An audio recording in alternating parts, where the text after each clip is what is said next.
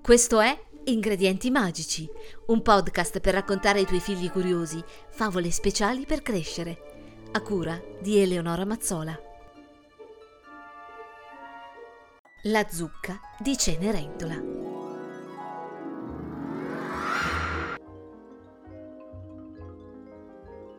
C'era una volta, ed era davvero la prima volta, che in un paese molto ma molto lontano, in un orto rigoglioso, ad un tratto scese un silenzio magico. E si sa cosa succede quando in un orto non vola una mosca. Nasce una zucca, ovviamente.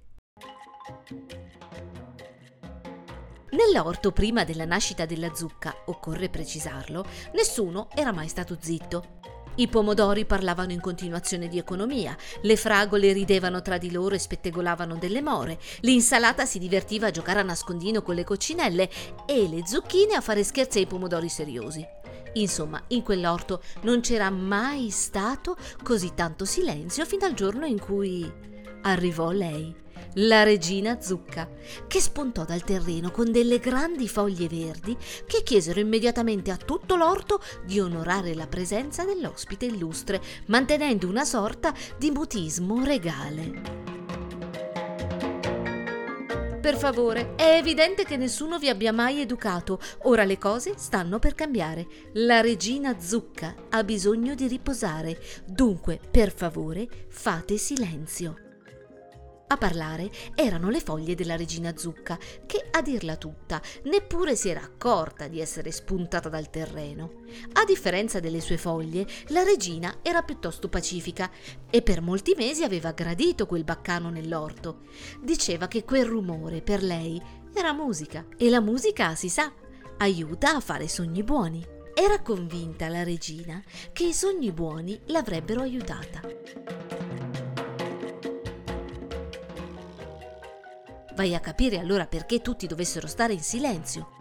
Lo avrebbe detto alle sue foglie, ma era troppo stanca persino per parlare e quindi, per un altro mese intero, dormì.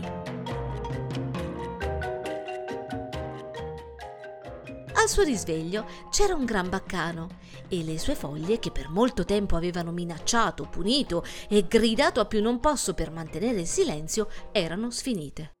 Per fortuna ti sei svegliata, regina Zucca, non ce la facevamo più. Che bel colore arancione che hai, sembri il sole all'alba. Grazie, amiche mie, ora riposatevi pure, gentili foglie. Non capisco perché abbiate imposto il silenzio, ma in ogni caso ora sono sveglissima e piena di forze. Tirando un sospiro di sollievo, le foglie smisero di lavorare e si godettero finalmente il caldo morbido di quella giornata. Il primo giorno di regno della regina Zucca era andato benone. I pomodori, le fragole, le more, le zucchine e tutti gli insetti presenti erano felici di conoscere la regina e passarono tutto il giorno a raccontarle cosa fosse accaduto prima del suo arrivo.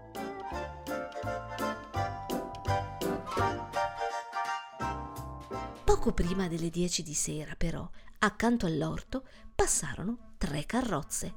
Il rumore svegliò tutti, ma non certo la regina Zucca, che ora vegliava sull'orto stando sempre sveglia.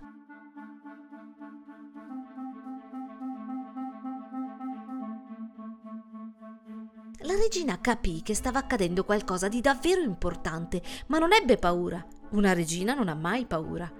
All'improvviso, però, una luce abbagliante squarciò la notte. Una polverina luccicante e bianca si posò come neve su tutto l'orto e la regina non poté fare a meno di notare quanto fosse bello e strano ora con quei nuovi colori. D'un tratto sentì una voce fatata.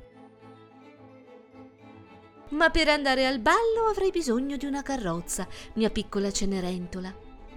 La regina Zucca vide all'improvviso una scia di polvere luccicante venirle incontro molto rapidamente. A quel punto, bisogna dirlo, un po' si spaventò, ma durò poco.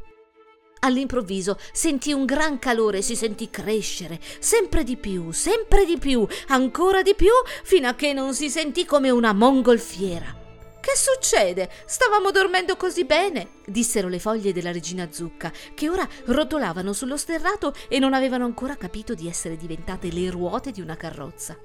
State tranquille, foglie, è successa una cosa magica. Siamo una carrozza.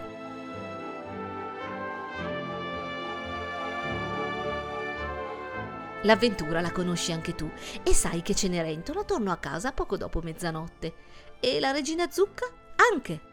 Dopo l'avventura rotolò di nuovo nell'orto e fu la prima notte del suo regno che trascorse cantando di gioia.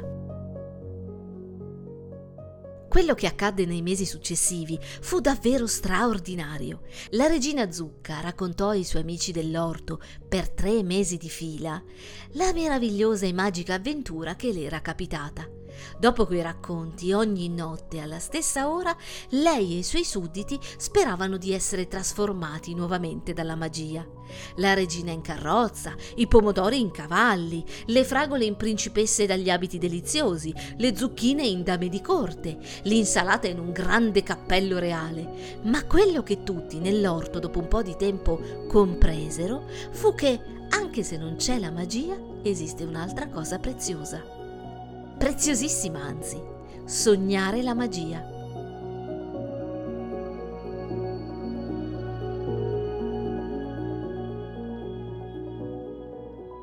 La regina l'aveva sempre detto e ora era capace di sognare, anche ad occhi aperti.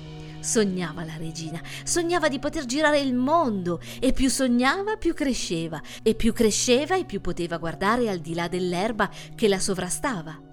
Quell'avventura però non fece sognare solo la regina Zucca, ma anche tutto l'orto, perché quando succede una cosa bella, i suoi effetti non si fermano solo a chi l'ha vissuta, ma anche a chi sta accanto.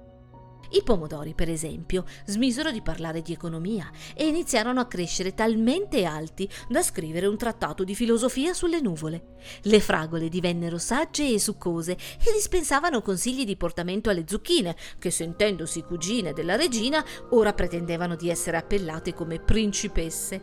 E l'insalata? Beh, l'insalata pure lei crebbe moltissimo, tanto da diventare amica di un girasole che stava poco lontano dall'orto. I due poi finirono per innamorarsi e a celebrare le nozze fu un piccolo fagiolo. Ma questa, questa è davvero un'altra storia e prometto che te la racconterò al più presto. Intanto però ricorda questo. Quando ti succede una bella cosa, raccontala a quante più persone conosci. Questo li aiuterà ad essere felici con te e per te.